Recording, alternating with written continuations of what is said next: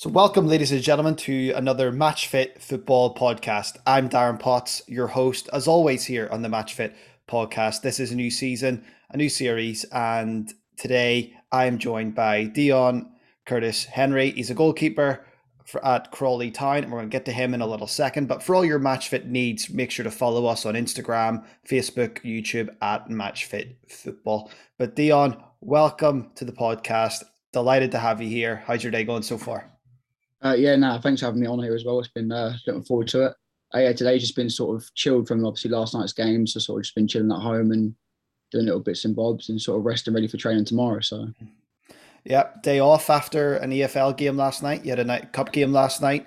Um, what's your thoughts sort of on your season so far? Just before we kind of get going into the person behind the athlete, as I like to call that section. But how's your season been this year? Well, how are you finding things at Crawley? Uh, obviously, I've only just joined since um, since Thursday, so it's obviously been quite new. But obviously, yeah. for me, the last obviously this season's been pretty much nothing's happened from obviously because of since COVID and stuff like that as well. It's been hard to get back into football, but obviously got the opportunity at Crawley last week, and um, yeah, joined in. Good bunch of lads, good coaching staff. So um, so yeah, started the best way I can do so far. Brilliant. Well, glad to hear that you've joined Crawley. You're enjoying it so far. Your first first appearance last night, I believe. Um, yeah let's talk a little bit before we get to Crawley. Take me back. Let's go back to the beginning. When did you know, or when did you decide, or how did it happen that you wanted to be a professional footballer? Um, I think it's quite cliche. I think every kid dreams of it at some point. Uh, for me, probably wasn't the case uh, compared to a lot of my mates. I think I started off sort of doing uh, a lot of martial arts, actually doing judo when I was younger. Um, really enjoyed doing that, and it weren't until about the age of sort of 12, 13, 14, where I actually got more involved into football. Um, and sort of getting into professional football was actually more of a bit of luck, really, rather than actually determined to go for it. Um, I ended up playing sort of local football around Ipswich, where I'm from, and then got opportunity to trial at Ipswich just for some training. Um, didn't really take it too seriously, as like I said, I weren't too involved at it at the time or too fussed about doing it as a profession. But um, found out some sort of harsh realities of football early on, and I think that made me sort of in my head thinking I can I can prove people wrong and sort of go for it. And then after that, I went to like a, a goalkeeping camp for um, six weeks in Oundle with a company called Just for Keepers, and there's about three, four hundred goalkeepers there, all from around Europe, age from five to twenty-one. I think I was fourteen at the time. And after the week's training there, I managed to get pulled at the end my parents. And um, one of the coaches there was actually the goalie coach at Peterborough United at the time and straight off there, and then he offered me a contract straight off. So after that, it was a bit like wow, and it was sort of just looked at mum and dad. They both just said, "Do it." So I sort of yeah, just went from there really. Uh, it, it's incredible. That's incredible. Yeah. You know, you go to your first camp, you're offered the contract. There's obviously a lot of natural ability there, and you mentioned you were involved in judo as a kid and, yeah. and things like that. That must have been very good for your flexibility, which of course now is obviously one of the most important traits for a goalkeeper yeah, definitely. I mean, obviously, I'm I'm quite big in general. Obviously, I'm like I'm six foot four, and I'm quite yeah. broad as that. So being trying to be flexible is probably something I shouldn't be, but I try try my best to do it as size I am at the moment. So yeah, obviously doing judo did help, and then um, so yeah, that's that, that's put me in good stead going forward with goalkeeping work. So. So what happened at this camp then? You were doing various drills, different game-like scenarios. Is that how it, it sort of went? Just like I said, it was also like 300 goalkeepers from across Europe, and there were so many coaches there. And every day you were sort of just for I think it was for five or six days. Wake up in the morning, have breakfast, train, have lunch, train again in the afternoon, and it was basically that. It was double sessions every day for five six days, working with different coaches, working on different attributes each day, each session sort of thing. Bit of fun and games involved as well. And it was just a good chance of scouts to come in every day and have a look at all the keepers as well. And I think out of the 300 that was there, I think only I think only me and some and some Slovakian guy who was about 19 at the time. I think he got offered a deal at Scunthorpe. I think it was at the time. It was only me and him that actually got picked. And obviously, I went there just with the intentions of enjoying myself. It was actually a birthday present for my mum at the time, it was near my birthday, and I was ended up walking away with a contract. So it was best present I got, to be honest. That's amazing. Um, and it brings me on nicely to the next question because the next question I want to t- touch on is your support system. Um, obviously, being a professional footballer and having friends and family that look out for you and you're able to talk to and things like that. Whenever you were so young, your parents and your mum got you that you know that gift to go to the goalkeeping camp, and you told me whatever you were going to sign that they said, yeah, do it, sign the contract, yeah. let, let's go for it. What's that support system like for you, having your parents and people behind you encouraging you to go and maybe chase this and go for this because it is a hard path. Yeah, I think um, I think the support is the main the main sort of push really. I think like I said, every kid dreams of it, and every sort of parent sort of says, "Oh yeah, go on, go for it," sort of thing. But when the opportunity came, obviously, even though financially at the time, family didn't really have a lot of money, so it was quite tough. It was my mum sort of when she could, she on her days off, she was the one driving me around the country, taking me to games. And then if she couldn't because of work, she'd let my dad borrow the car, and then my dad would have to take me as well. So we've done a lot of mileage and stuff during the weeks and things like that as well. But obviously, it was the opportunity they saw, and um, they obviously said it's one that you sort of can't turn down. And even just into school as well, sat down with my school at the time when I got offered the scholarship, and they luckily there was another footballer, mate of mine who was at the, who was at the school as well, and um, they just said, look, we wouldn't want to stand in the opportunity. And luckily for me, obviously, I I was someone who did do my schoolwork anyway, so they weren't too worried, and actually agreed to let me have a Wednesday off school, so I could travel up to Peterborough to train for the day, and then I just made sure that I think it was two hours a week. I just sat in a spare room sort of thing, just caught up on the on the work I missed out on the Wednesday, so it worked out right actually. Absolutely. It sounds like it all was going to plan for you at that young age. And obviously, the parents and the support system that's behind you, even the school supporting you, you know, that must have been absolutely tremendous as well. Yeah, brilliant. Yeah. Let, us go on to another topic. We're going, we're going to talk, talk about the keys to success and the keys to elite performance. In your perspective, you know, you ended up at Crystal Palace for a while, then you ended up playing at various different clubs. You're at Billericay, and now you're at Crawley. What are the keys to success for not just you, but for goalkeepers in general? What do you think are the most important attributes needed to succeed in the professional game? Um, I'd say a lot of them are sort of they're all for the same position. I won't really say those specific ones for a goalkeeper or for a defender or what. I think I've worked with a lot of players, especially a lot of old school players as well, and I think a lot of what they say is quite true. I think a lot of it, talent, talent obviously is a big factor, but at the end of the day, there's plenty of players out there who have made careers through just pure determination, hard work, and everything like that as well. And I think that's what the main effort is. I think if you can put the effort in and you're determined enough to do the work and just do what people ask you to do, you'll make you'll make yourself half successful sort of thing. I think then the talent will then kick on from there as well. Yeah, it is. It's a bit of like that mix between talent and hard work and obviously dedication to the craft yeah. to the craft. And something you mentioned earlier on when you talked about you were doing judo and everything kind of came almost like an accident but obviously there was natural yeah. talent there for you. What encouraged you to continue pursuing this? Because did you begin to fall in love with the game as you were progressing and training and being coached at an elite level? Um, or what made you decide you know what? This is a contract. This is an opportunity.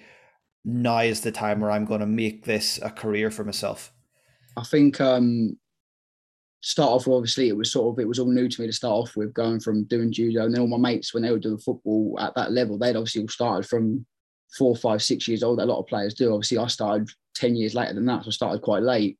Um, so probably the next few years after that it was still more just enjoying the opportunity I had still trying to work hard. And then obviously when I managed to get the move to Palace it was like okay now it's even bigger. I'm now sort of training every day with Premier League players who I see on TV and I mean sitting in the change room and stuff them as well. So it was it was crazy as well. I said, but I think right now, this moment, the last sort of month, I'd probably say now is where I'm at full 100% realization that this is the career I want to have. Obviously, with the last two years being out of football, um, obviously because of lockdown, having to work on a building site the last year and a half, it's been really poor. It's just been not it's not been nice at all. Obviously, when I saw you used to for the last sort of seven, eight years before that. So now I've got this opportunity at Crawley, even though it's a short term deal, it's, it's sort of spurred me on even more to be like, I don't want to then go back on the building site again. And it's like now it's like, I'll make sure I do what I can to hopefully get the deal extended, or at least if it does end, be able to kick on somewhere else. You're obviously dedicated, or you would have ended up at Palace and things like that. So, mm. whenever everything happened with lockdown and stuff, and I don't want to dwell on this topic too much, but did that give you the motivation to I'm not letting this go, I'm not letting this slip. This is the path for me. This is the career that I want.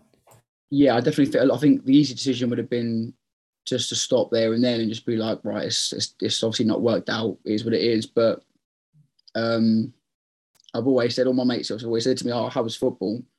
Are you going to get back into it?" And I always sort of say, "Yeah, I'm going to." And I think a lot of the time, a lot of people probably thought, "Oh, he's just saying that because you know I mean he wants to get back into it." But I've always, during lockdown, I've always said to my parents stuff as well, my friends, I will get back into it. It's just a case of getting that break. And obviously, when you spent a year and a half, two years out of uh, first team football and out of full time football, getting a team or a manager to give you that opportunity is obviously really tough. So obviously, like I said with last week, luckily the fact that with the window being closed, clubs can't sign any players from other clubs on loan or on a permanent. They can only sign players that are non-contracted. It's worked out for me that obviously I'm non-contracted, so I was able to get my foot in the door and luckily um, sign a deal. And tell me a little bit about that move to Crawley. Um, when the phone rings, the excitement's probably ready. There, you're excited, you're ready to go. What was that conversation like with John when you when you first met him? Yeah, it was really crazy. Actually, I was um, I was actually due to fly out on the Saturday just gone. I was due to fly out to Sweden because I'd been speaking to an agent uh, with a team out there, and then on the Wednesday night, through a mutual friend of mine and the goalie coach at Crawley, I got a late phone call Wednesday asking what my football situation was because uh, Crawley looking for another keeper. And I've so explained I was due to fly out to Sweden on Saturday, so I could maybe come back next week and come into Crawley if I didn't get off anything out in Sweden. And um, he said, actually, we we need someone in right now. Can you come in tomorrow morning? So I was a bit like, okay, yeah, I can. So I called up my boss at work and said, look, sorry, but I've got an opportunity of football here to come in tomorrow. I need to take tomorrow off work. And he said, yeah, that's fine, no problem. Um, so yeah, went up in the morning and trained, sat down with with the gaffer and the goalie coach, and he just said, "Look, I mean, you've done well. know you through um, mutual friends stuff." They just sort, sort of said, "Look, we've got a deal on the table for you at the moment. It's just a short term one, but there's obviously opportunity there for it to be extended if if if called upon." Um, so I think with the opportunity there right in front of me in black and white, it was a case of just after the year and a half I've had, it was about getting my foot back in the door, getting back in that environment with a good bunch, good coaches, getting back enjoying the football, enjoying the the hard work and stuff. And um, yeah, that's what I did. So. In a strange kind of way, the fact it's a one month contract and a rolling contract, so to speak, does that give you that motivation to, to almost not so much prove the manager wrong because he's obviously backed you by giving you the contract, but to make it permanent, to you know, yeah. to go that bit further? Yeah, of course. Obviously, with it being a, a, a sort of rolling contract, um, it's one of them ones where it's enough motivation where I know that I've got the chance here to extend it, and, and I've, I've got four weeks to try and impress and push on for even more. But then also the case is the fact that it puts me out there again back in the map of football, where if there are other clubs looking, at least I know for the next month I've got. I mean the odd game here, guaranteed training, train every day with a good bunch of lads. I say good coaches, mm-hmm. and enjoy my football again. So at least then, if it doesn't get extended, I'm hope I'm in the right place to then go forward elsewhere if needed. Yeah, 100% you're in that position where you're you're training you're fit you're ready to go if if this doesn't work out the way you want it to so either way it's a good opportunity for you and let's move on to a little bit about training describe to me especially from yourself because you, you mentioned you didn't come up through the the academies or the system. You kind of started around 14 all your friends started 10 years before you and stuff. But whenever you started to get involved in football and obviously end up at peterborough then end up at palace it was a bit of a culture shock to you the the professionalism of training? And talk to me about a uh, the importance of a professional approach to training. Yeah massively. I think when i first obviously when i was first originally assigned there i was only sort of training once twice a week. Um, it was more just, just on a wednesday and then sort of going on a saturday for games. And then my coach at the time said if we can get you in every single day we can really start to improve you technically and mentally and things like that as well. And it weren't till when I was there every single day training where you start to learn how important things are like your nutrition, your recovery, and all that sort of stuff as well, because it does have a real impact on the training as well. And obviously, it makes training the next day easier if you look after yourself the day before as well. So I think when you're doing training every day, you sort of do you do realize the the concept of things you should and shouldn't be doing and how much benefit is as well. Yeah, absolutely. Tell me a little bit about Crystal Palace and what it was like for you and, and being there on a professional contract and maybe some of the the key lessons that you learnt during your time in Crystal Palace that's continued to take you on your footballing journey. obviously when I first had the interest, it was a big shock at the time to hear that obviously a Premier League club is interested in you as well. Um, obviously, I went there, got my. I still had two years left on my deal at Peterborough, but um, after a chat with with Barry Fry, I was able to negotiate the termination of it. So I was able to leave on a free and just join Palace anyway. And obviously, when I signed there, it was straight away basically training with the first team um, for like a good season, season and a half every single day, being around them every single day, and it was just like like at first you're in you're in awe of everything because I said on, on TV you're seeing play uh, people like Wilfried Zaha, Wayne Hennessy, Speroni, all these other players on TV, and then to be training with them, sitting next to them at breakfast, shaking their hand and things like that on a daily basis, it's uh, it's a real sort of shock, but obviously in, in a good way. And then obviously the level of training as well is obviously a level above what people watch. I mean, the training ground's better, the the pitch is better, the, the drills are better, the, the coaching's better. So obviously it was a real shock, but obviously in a good way, a, a, lot of excitement there as well. And obviously when you get to work with some good coaches there as well. Obviously I first signed there, you had uh, Frank de Boer was there. So a lot of the football was sort of tiki taka of football like that as well. And then you had uh, Marge, the goalie coach, who's with England. He was the goalie coach at Palace at the time. So obviously, I, I, in my opinion, the best coach of the country at the time in front of me, giving me all these tips and helping me out. And I think he was a, a big reason what what spurred me on in my time there as well.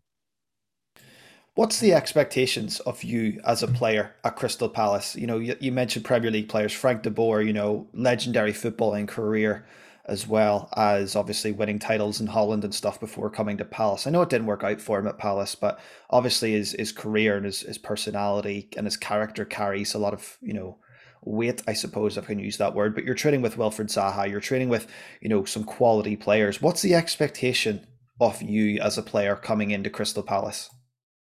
Uh, like obviously with the, with the level of training and the players being higher, you've obviously got to step up.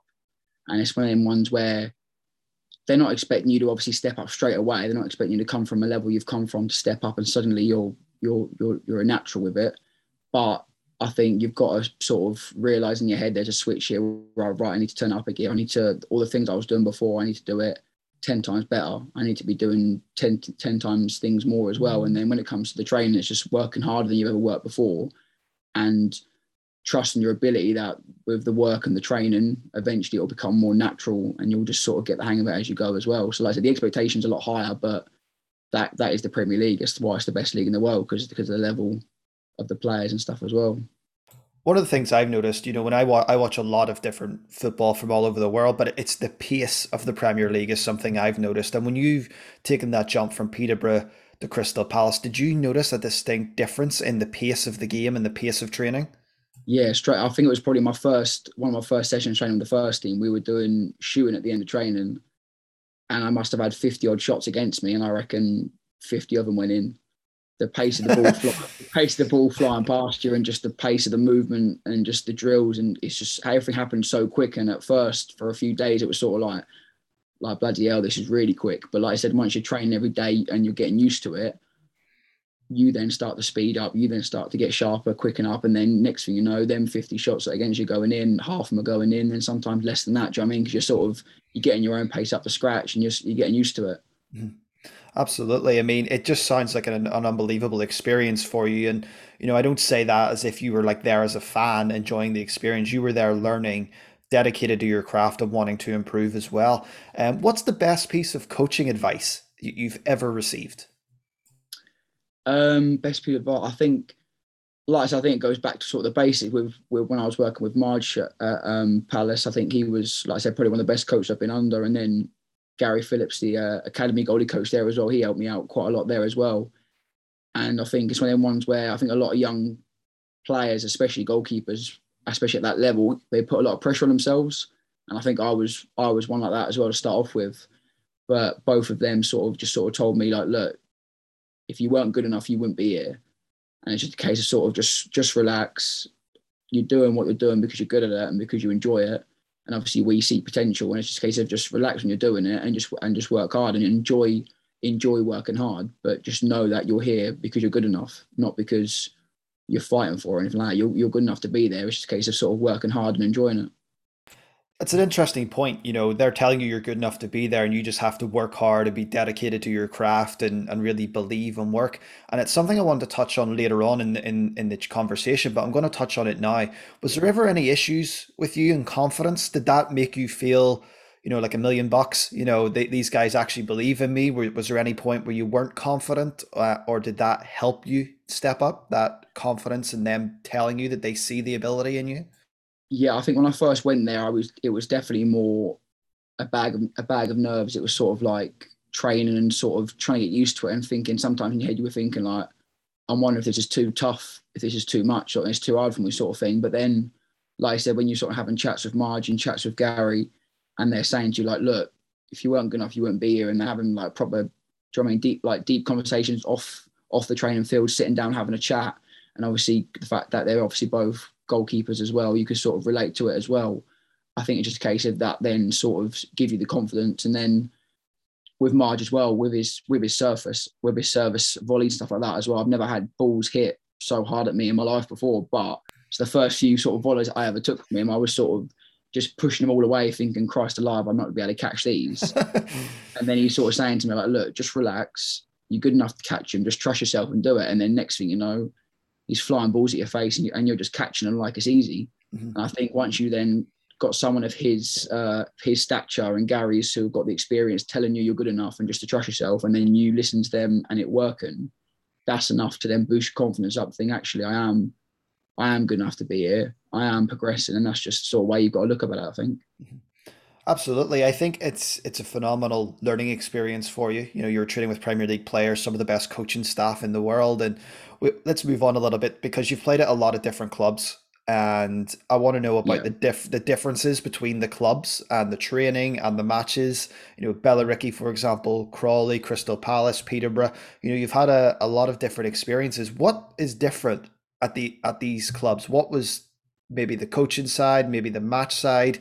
maybe even you know you mentioned Frank de Boer the tiki taka play at Crystal Palace. I doubt it was tiki taka play at every club you've been, been at. So no, of course not. Like I said, I think I think a lot of it all comes in the same bracket of all the clubs were your, your basics, your sort of, I mean, your hard work and your determination to help out for yourself and for the team. That's all just that was all basics. But obviously, when you look at clubs like obviously I spent a lot of time on loan at Maidstone, at Hampton and Richmond. Obviously, I enjoyed my time there, and the level obviously was still good.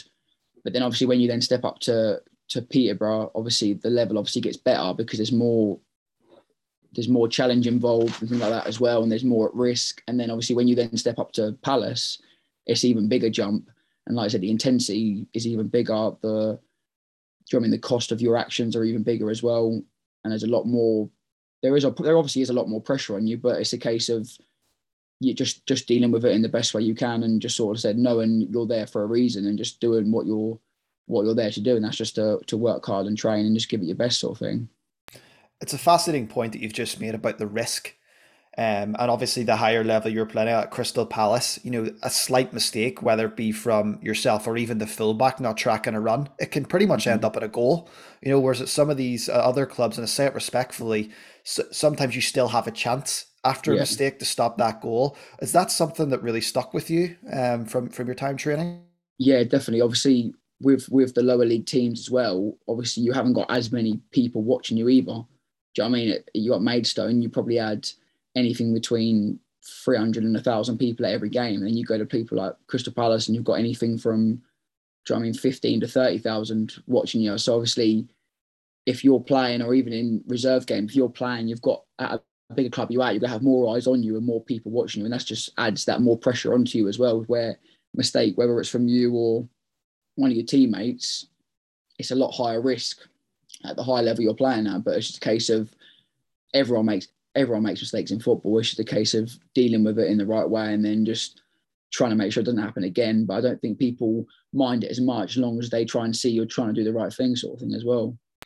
Yeah, I would agree with that 100%. We're going to come on to another topic now, and it's called match fit performance. And I love talking about this this this topic.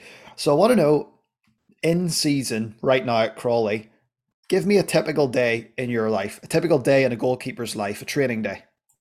So train day, like for yeah, for example, for tomorrow. So obviously I'll turn up for training. We're normally in for nine o'clock. I'll get there a bit earlier than that. um, get straight in the changing room, get changed in training kit, go into the canteen, get a coffee, have some breakfast there if, like I said, if you're feeling hungry.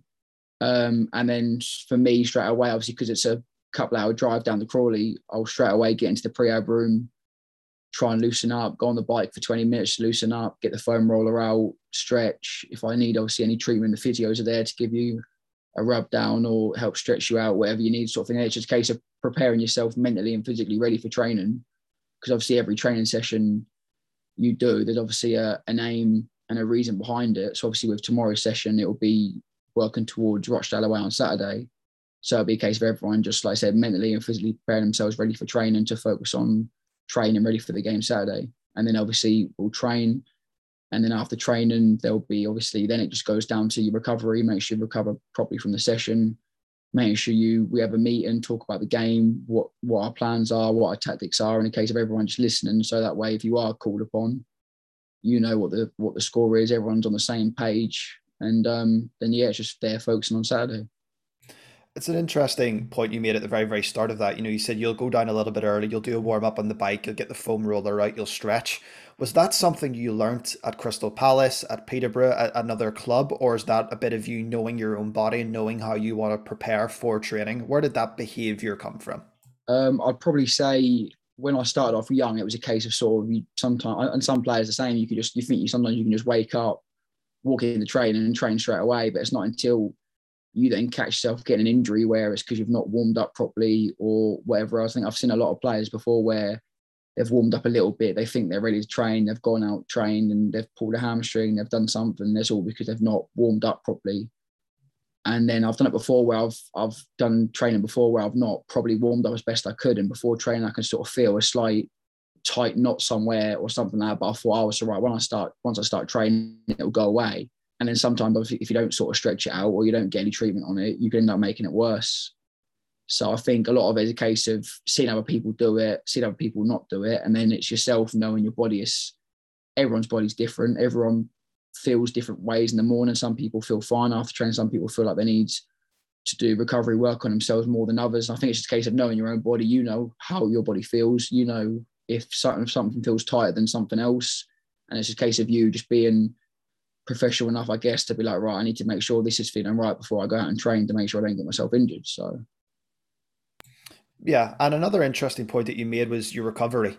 And there's something I want to touch on as well. Whenever you do finish training or whatever you do know there's a knot or someone's tied or a little calf strain or whatever it may be, what how do you recover quickly or how do you make sure that that injury doesn't progress? Are you a fan of massages or ice baths or heat therapy? What what's your sort of go-to? How do you maintain your fitness levels and not get yeah, hurt i suppose every, everyone's everyone's different and has their own thing that works for them. Um like personally for me um obviously yeah i do find a massage does help so obviously if if the physios are free after training i'll make sure i get a massage in any area that feels tighter than others. Or um, back at home here, I've got a, a Normatec machine, which is like a, uh, you put your legs in them big black boots and turn it on. It sort of like inflates and deflates, so it like gives yourself a leg massage. So I think I've got I've bought that machine when I was at, at Palace to Hell, which that's been a big help. Um, I've got like the massage gun. I've got, obviously got foam roller bands, sort of like your little golf ball and stuff. And anytime after training, like I said, if I'm feeling tight or even in the evenings as well, it's just a sort of case of sitting down on the floor, getting the Normatec machine out, putting that on for 20 minutes, half an hour to flush your legs out, get the foam roller out, and just having a general little stretch as well, just because obviously your muscles are tight and they're going to be um, tight after training and a bit sore. So it's a case of just sort of giving yourself a bit of relief. So the next day you're not going to feel as bad. And that way you can just sort of kick on ready for training the next day. So it's it's interesting because you've picked up some of these traits, as you mentioned. You bought you've bought things when you're at Crystal Palace. You've got the band, you've got the ball, and you've everything in, in at home as well to help with your recovery. But these yeah. trait these traits, these behaviors will stay with you the rest of your footballing career, and even post football. If you decide to take up another sport, you'll probably still have these behaviors and the and take this attitude towards maintaining your body and and everything like that. And I think that's so vital. Yeah, I think uh, obviously as you get older, actually, it's probably something you need to focus on a lot more because obviously the older you get, things like injuries just going to take you longer to recover from the older you get. So I think as you get older in football, you've actually got to look after yourself a lot more than you do when you're younger as well. So obviously when I get home as well, if once I've done what I need to do here as well, I'll um, pop to the gym. And obviously the gym I go to, they've got a pool and sauna and steam room and, and jacuzzi and all that as well. So for me, a lot of I'm a big fan of um, pool therapy as well. For me, I, I, think that works the best out of anything for me. So if I'm ever aching uh, in the evenings, I'll pop down to the to the pool and get in the pool, have a little swim, and then do a lot of stretches in the pool. Walk up and down the pool, little runs up and down the pool. Make sure I do my stretching and stuff. And I find for me that that has a, a big uh, mental and physical um, benefit for me. So it's vital to know your own body. And obviously you're doing that and you're able to, to work on your recovery at home and obviously at the club as well if you need a massage or anything like that. We're going to talk a little bit about food now because i want to know pre-match what your favorite meal is and is there anything that you would eat or drink at halftime maybe to replenish the energy levels anything along those lines? Uh, yeah obviously when you're with obviously certain levels obviously when you're at a level like Peterborough, Crawley, or, or Palace, you sort you've got your pre-match mm-hmm. food, especially on away games. You've got your pre-match food sort of like there in front of you for you. But obviously, when you're at lower league teams, it's something you have to sort yourself. But everyone's different. I mean, I know, I know players that don't eat anything before a game. I know players that have as small a thing as possible, like even a bit of fruit and a coffee. And then um, obviously, I know players that have breakfast and pre-match. Personally, for me, I sort of, especially like for example, an away day in a hotel I'll wake up in the morning, go down, and I'll have breakfast. It will just be slice of toast with some sort of scrambled egg on. That'll be and a coffee, and that'll be it for me. And then it'll be obviously a few hours. That'll be pre-match, and a lot of it is is obviously sort of your similar stuff. There's there's toast there. There's your egg and beans. There's things like pasta, rice, uh, salmon, chicken. Obviously your veg. There's fruit and yogurt. So I'll sort of just go down, have some pasta, some sauce on the pasta, some veg, and some chicken and then it'll be sort of a bit of fruit and yogurt, and that's sort of tend to what I normally stick to. And then obviously uh, half time or before a game, or sort of if I'm feeling a bit like I need a boost, I'll have a energy shot or an energy gel, and then again same thing at half time. If I feel if I'm playing or if I'm not playing, if I'm feeling a bit tired or a little bit fatigued or just like I need to perk up a little bit again, I'll just make sure obviously I'll have a an energy gel or a, a tablet or something like that as well. But obviously I think the main thing is keep yourself hydrated throughout as well. That's a big thing that I think's underestimated as well. Tell me a little bit about learning the nutritional side of the game. Was that something that was taught to you at, at, certain clubs, whether it be Peterborough or Palace or wherever? Um, were you taught about keeping your nutrition? Was there a nutritionist involved, or as you mentioned, you know, even at Crawley and Peterborough and Palace, it's all kind of done for you, and it's just um, you avail of it. Yeah, no, of course. Um, obviously when I signed when I was at Peterborough first straight away, the younger you are, they think they try and get you into good habits. Because um, obviously, if you can eat the right stuff straight away and give yourself the best opportunity, then that's what you need to do. Obviously, of every footballer, I think majority of footballers out there are, guilty of not always sticking to it. I hold my hands up to that as well. Um, but yeah, obviously, with certain days of training, it's all about. I think a lot of people know. Obviously, nutrition is always there to help people, but I think once you get to a certain age, and I think you do your own sort of research, you you know what foods you should and shouldn't eat. You know what foods to have at certain times and and things like that as well. So um, a lot of it comes from sort of like i said yeah nutritionists there as well but also a lot of it comes just from self-learning sort of thing and looking into other things and research and stuff yourself as well it's absolutely vital to succeed as a professional. I believe in football having that, you know, basic knowledge as well of nutrition, as well as obviously yeah. the club providing. You know, it just goes hand in hand. And those little things that you do outside of your club, like going to the gym yourself and doing a couple of laps in the swimming pool, or using the foam roller, or eating correctly, how vital that is to your continued progression. You know, on on the field and at club level. Yeah, definitely. I mean, like I said, if I I know for a fact where like for uh, today example, obviously we had the game yesterday, and obviously I've got to train tomorrow. I know that I've done some of my recovery today, but I know that if I don't go to the pool later on tonight and have a little stretch, little swim in the pool and that as well, I know that I'll I won't feel the benefit of that in the morning if I don't go because it's just something that I'm used to and I know that my body deals well with. So I'll make sure obviously after I've had dinner later on, I'll pop down there and have a little swim, have a little stretch. And I know that'll get me ready for bed to have a good night's sleep and then make me feel a lot more refreshed for the morning. So what about any other supplements? Would you take anything else like your BCAAs or your whey protein or anything after a heavy session or your glutamine or anything along those lines to help aid in your recovery?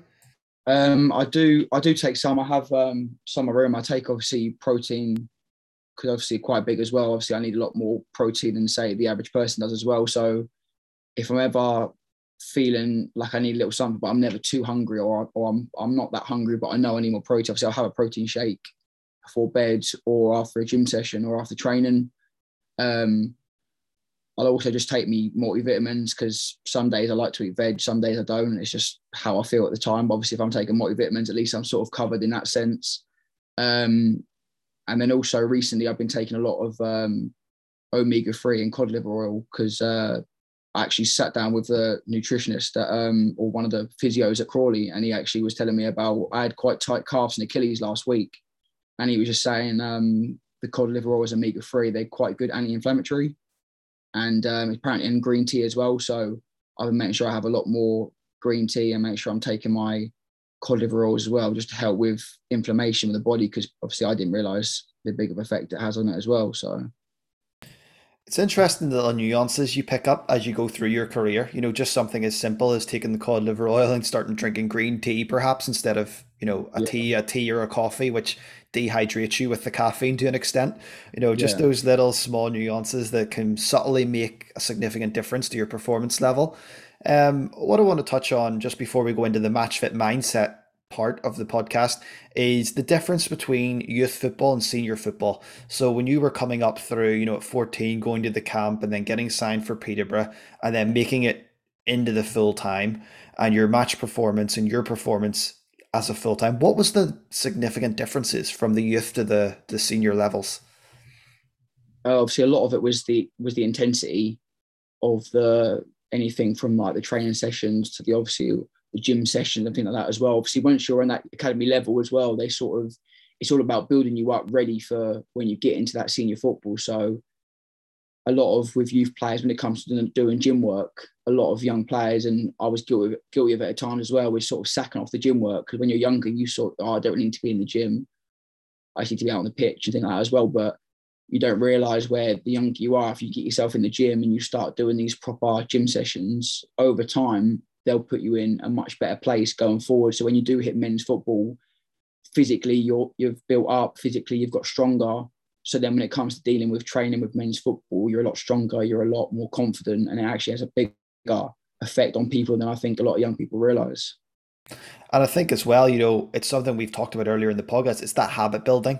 You know, if the younger you are and you start that habit, you know, you'll you'll keep it all the way through your career yeah, definitely. I think I, I think everyone wishes as well. If I, I wish I could go back in time and at that time when I was 14, 15, all the sort of information you know now, if I, I was to have that all in place then, start it back then, I'd probably be in much better shape or just feel better and probably be in a lot higher place than we're at at the moment or where I've been the last couple of years. You never really know how how where you're going to end up. But obviously, I if you know thing as early as you can do, it puts you in a lot better place to succeed higher up a lot quicker as well. Yeah, absolutely. And there's something we talked about slightly earlier. You know, we talked about the coaching staff at Crystal Palace. You mentioned the gaffer and the coaching staff at Crawley. For you personally, what type of attributes do you like your co- your coaches to have? What do you think brings the best out in you?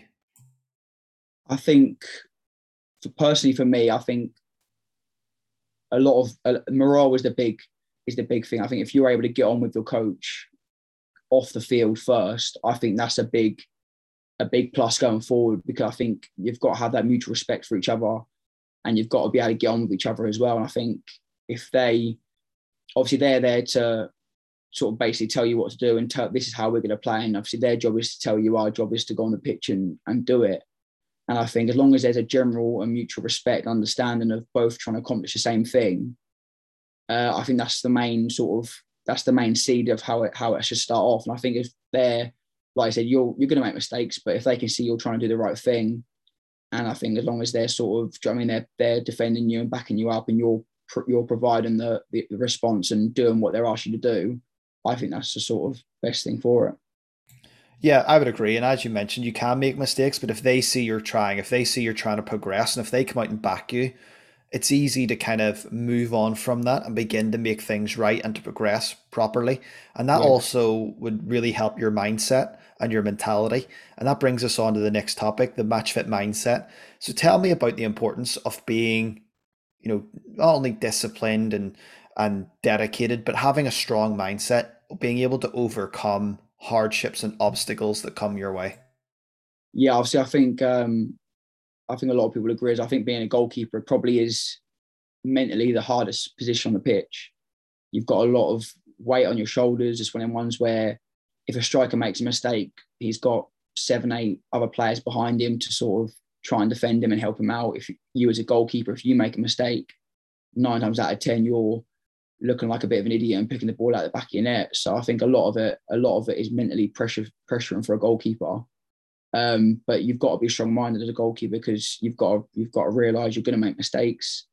You're going to make mistakes in front of 10, 15, 100,000, 10,000 people some days. So it's a case of being disciplined enough where relaxing, enjoying the football, but just trying to do the right thing and knowing it's just it's just working hard to make sure you don't keep making the same mistakes or make mistakes. Everyone makes mistakes at some point, but it's just you're doing everything you can do to keep the mistakes to a, an absolute minimal.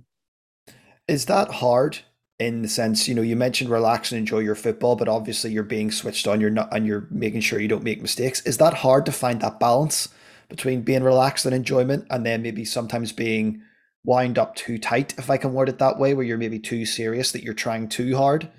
Yeah, definitely. You've you've definitely got to find that balance because obviously if you're not in if you're not enjoying it, you're not going to probably put as much effort into doing it. And obviously if you don't put the effort into doing it, that's when you're more likely to make make mistakes for the team. Also, you got to remember it's not just you, you're, affecting your teammates and, and, the gaffer and the fans and stuff as well. So it's definitely trying to find that balance. Um, but obviously, I think luckily for me, I do feel I am quite strong minded. There are times where I do feel pressure, but I find sometimes I, I probably play and train better when I'm under that pressure because there's you can't put your foot off the pedal. Then you've got to make sure you're staying switched on and stuff like that as well. So. Yeah, you said you put, you think you play better under pressure. Do you enjoy that pressure? Do you enjoy the weight of expectation?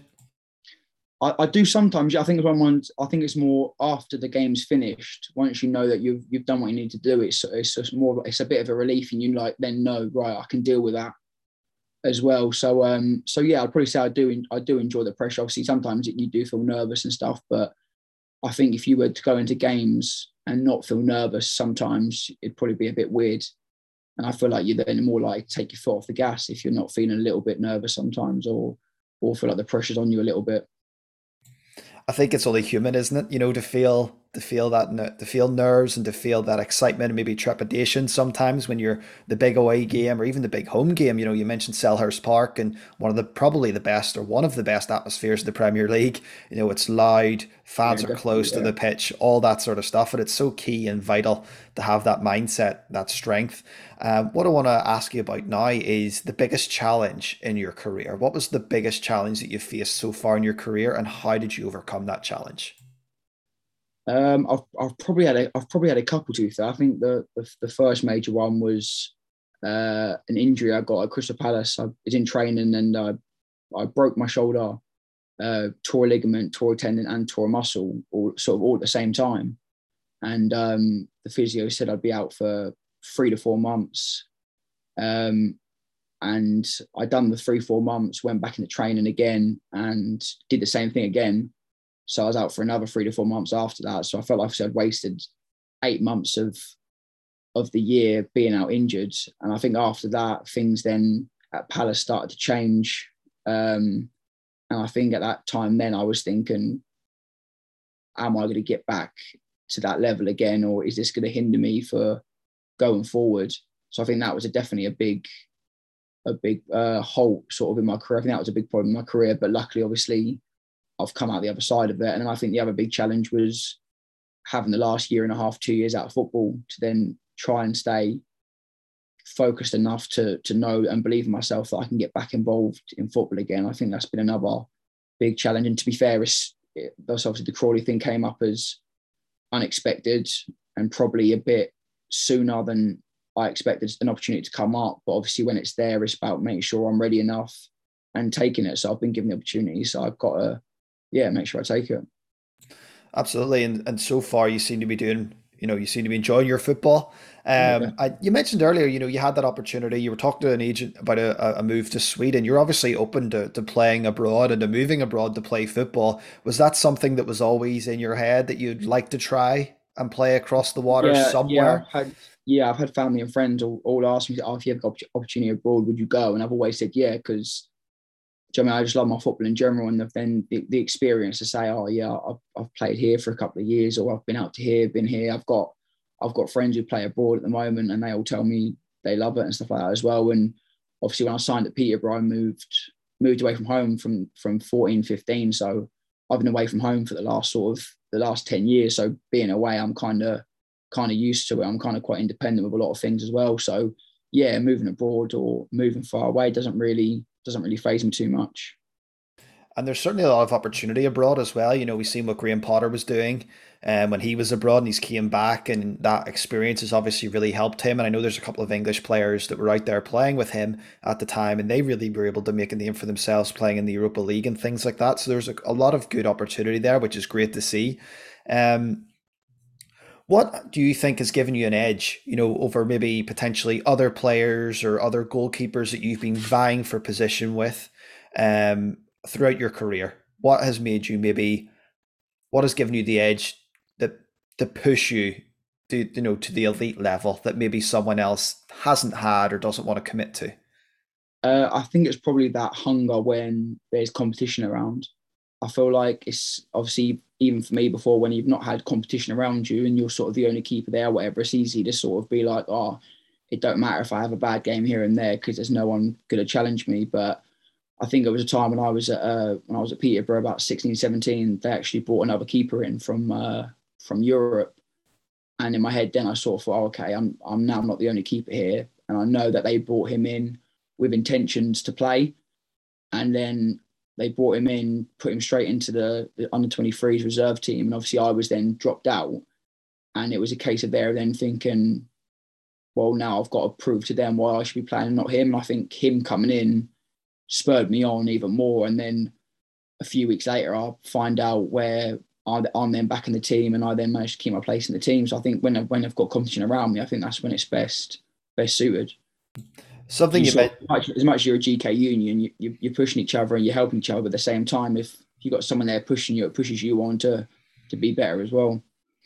Yeah, absolutely. And something you mentioned there was hunger, and you mentioned you know the hunger to improve and even hungry to play. And something which I think is really cool is a lot of people don't really like the competition. You know, they want to be first choice. They want to know they're playing every week, but you seem to have, from what you've told me there, you seem to thrive on that competition to push you to your limits to be better. And um, that's an attribute I think that not everyone has. And it's something I think to be commended and something that I think is great because it's probably the hardest position in, in football is goalkeeper because, you know, your right back might get in it. You know, a goalkeeper, generally, you have a number one keeper who plays every week you know, it's very, very hard to rotate. Whereas, you know, if an outfield player, you're going to get 15, 20, 25 games a season through injury, suspensions, etc as a goalkeeper, that mindset just has to be bulletproof. I think. Yeah, I think obviously as, as a keeper, if you know you're not going to be playing or you're not going to be first choice, you know that so you've got to make sure you're as ready as you can be. So when that opportunity does come, you're ready for it. It's a case of where even if you're at a team where you know the number one plays every single game, you never know what's going to happen with injuries, with suspensions, with just a general loss of form. And if you're if you're constantly working hard behind the scenes and you're constantly making sure you're doing the right thing, if you are ever called upon, at least you're there ready. And you'd be surprised where a lot of people and a lot of coaches they do see you working hard behind the scenes, and as, much as they may not tell you, they do notice you doing it. And it's one of the ones where they feel like, oh, if the keeper struggling or he's played a lot of games, he's a bit tired or whatever else, they can then look at you and go, oh, why don't we give him a chance? He's been working hard. He seems, I mean, he seems up for it. So I think if if you're if you've got that mindset and that competition to thrive, I think it's when that opportunity does come, and it will come at some point. It's just a case of when it comes, you've just got to make sure you're as ready as you can be. And then when you do get put in, it's then keeping the trying to do your best to prove why you should keep the shirt and keep playing. Absolutely. And another thing that I want to ask you about as a goalkeeper is your relationship with your back four, specifically your center backs mainly. How important is that relationship and that bond between you guys, oh, more so as a unit? Because I think a lot of people see the defense as a unit and then the keeper as a single standalone individual. But I've always viewed football as defender and keepers grouped together because there has to be an understanding and a, a communication there between the defense and the keeper throughout the whole game. Yeah, hundred percent. Obviously, with well, it's like when it comes to clean sheets, it's not just the keeper that that's there for. It's the defender and the keeper. You're all in charge of making sure you keep the keep the team a clean sheet. And um, before every game, I'll, I'll have a chat with with the back four who I'm playing with, making sure we're on the same page, telling them the things that I'll be that I'll do. They're telling me the things they'll do, and it sort of makes you're on the same page and the same wavelength. So I know if I'm to them to stay high, they know that I'm then keeping a high line. So if ball goes over their heads, I can then give them an early shout to let the ball come through to me, or I can then talk to them. Obviously, because they, they can't face me, they've got their backs to me. It's all a case of making sure my communication to them is as clear as it can be. So we're all on the same wavelength and we all can all play the same way. If I've always found this this portion of like football really really interesting. If you're a man down and potentially have a lead, or you may be playing against a team higher in the league who are favourites for the game, and you're leading a game, and as the game progresses, your defense is getting deeper and narrower, and you're trying to see out the game. How influential is the goalkeeper in that, or is that just a natural progression of a team, maybe to protect that lead? Um, obviously, I think it is a natural progression, but obviously, I think it does more come from the defenders and the goalkeeper because a clean sheet is more our thing. Do you know what I mean? Than it than it is for the midfielders or the, or the strikers, sort of thing. Um, yeah, I'll say if you're under the caution, you're against a team that's that's all over you, and there's sort of five minutes left, and you're I don't know drawing the game, and you're trying to see out the point, or you're winning the game and trying to see out the three points. It's a case of just making sure you're all switched on. You're not sort of getting onto each other, but you're all sort of telling each other to make sure you're all switched on, make sure we're on the same wavelength, making sure we trust each other. Because I know that at some point in in the game or in any other game where they're going to make a mistake and I'm going to have to be there to help them out. And then sometimes I'm going to make a mistake where I'm going to need them to help me out. So I think it's just a case of like, like I said, making sure you're all on the same wavelength, making sure you're all determined as hungry as each other to to keep a clean sheet. Some days, obviously, some games it works, some days it doesn't. But to have a chance of it working, you've got to make sure you're you're always doing it. That's the thing with football, isn't it? And that's why it's you know the beautiful game, the crazy game, where some days it works, some days it doesn't work, some days it's yeah. kamikaze pinball football, and the next day it's a one 0 um, you see it out and it's perfect, and you go home, and, and it's just it's just the beauty of football, I suppose. Um, Dion, this has been a really good conversation, bringing it to a to a close now. But before we do that, um, I want to know if you could give one piece of advice to a young footballer, maybe a teenager who is on their way to becoming a professional, or maybe some 11, 12 year old who wants to become a professional goalkeeper. What advice would you give them as they begin or continue along their journey? Um, obviously, I, I, like I said at the start, I think it is quite cliche, but I think it is just work your socks off. Like a lot of players out there who maybe talent wise they're not great or they're not brilliant, but they've had careers through just working hard and um, being determined and the hunger and stuff. I think that's the main thing. I think that's if I was, and also like also doing your own research and also listening to listening to people who have been around the game longer than you because if you can listen to what people advice is and what they tell you, and then you can go home and do your own research on things, that's going to give you the best platform to go forward to make sure you're doing all the right things from nutrition to recovery to gym work, any help with your mental state and things like that as well. I think listening listening to people who have got the experience and doing your own research and then just working hard because like I said, I've I was doing it for seven, eight years and then obviously got taken away from me with with COVID and stuff, and then having to go out and work like you'd, you'd say a normal job sort of thing. Um, you do then realize how important football is to you and how much of a, a privilege it is to get paid to play football to do something you love doing. So yeah, like I said, I think just working hard and then just listening to people with that experience, doing your own research to give yourself the best opportunity. Because at the end of the day, there is no better job out there than getting paid to play football and do something that you love doing. I think you're 100% correct. You are the envy of quite a lot of people who who want to play football and get paid to play football. And I do have a, I do have another question. It's a bit more on the philosophy of, of football. And I hadn't really planned to ask this, but as football's progressed and evolved in the last 10, 15 years or so, there's been a lot more emphasis on playing out from the back and goalkeepers playing with their feet. From whenever you started out at 14 years old at Peterborough and moving all the way through to where you are now, is that something you've noticed has become more and more integral to the game. Yeah, yeah definitely. Obviously, when club like Peterborough, when I when I did sign there, um, Peterborough have always been a club that actually do try and play a bit of football anyway. So obviously, I went to an academy where we was playing football. Obviously, when being quite a big lump, being quick, quite quick your feet is quite tough sometimes. So it took a while to get going, but like I said, when I was at Peterborough, it was quick football, and then when I signed at Palace, with Frank de Boer there, a lot again was quick football, playing out with your feet. And I think just it's one of them ones where it comes in training, little things like when the when in the warm ups when players are doing rondos and stuff like that, get in a circle and sort of like two players in the middle, and you're just sort of keeping the ball around. If you get a keeper involved in that as well, it's just there's so many drills and stuff like that to do where you can get your feet moving quick, and a lot of it is just practice in training. And then, like I said, when it comes to a game, it's just practice, do what you do in training into a game situation, and give yourself the best opportunity to um, do it right in a game. That's fascinating. Fascinating insight. You know, it's something I've I've noticed and I've never really thought about it until to ask even a goalkeeper about that evolution of how football's changed until literally there now. So uh, yeah, really... it, does it does vary. Obviously, clubs you go out, some clubs have a philosophy of playing, some clubs don't. It's, it all depends who's in charge mm-hmm. and what the club's philosophy is. Really, like obviously at Crawley, there's a lot of clubs, uh, especially Crawley. Like I said it's not so much play out from the back if it's blatantly on, if it's blatantly on to play and there's no pressure. But if not, it's a case of getting up the pitch, and then a lot of clubs will will play their football in the other team's half and in the final third. That's where you play your football sort of thing like as well. So you're taking obviously less risk out of the game. But obviously, when you get to high levels like Premier League, you have got some teams, some players where they are good enough and have the quality enough to be able to play wherever they want on the pitch, sort of thing. So.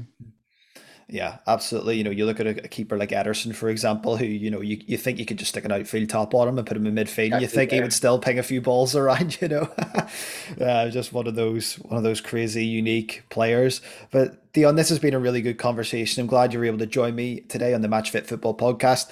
Um, where can people connect with you on social media if they want to continue to follow your journey? Um, I know you're on Instagram. Are you on Twitter? Anywhere else? Yeah, in, yeah, Instagram and Twitter are probably the two main platforms I use. So yeah. Well, guys, I encourage all of our listeners give Dion a follow on Instagram, Twitter, and continue to follow his journey and see where he ends up. I would like to see you abroad at some stage. Of course, I want Crawley to work out for you, but I think playing abroad would be quite fun for you as well. So, thank you so much for your time. And obviously, you said you're going to Rochdale this weekend, so good luck with that. Good luck um, with the rest of the season, and, and thank you for your time today. No, I appreciate it. Cheers for having me on the show. It's been uh, it's been enjoyable. Good good chat. So all good. Well, listeners, there you have it. Match Fit Football Podcast. This was this was Dion Henry. He's playing for Crawley Town. Look out for him on social media. Thank you for listening to us here at the Match Fit Football Podcast. And remember, at Match Fit Football on Facebook, YouTube, Instagram for all your Match Fit needs. And I've been Darren Potts, and we'll be back next week.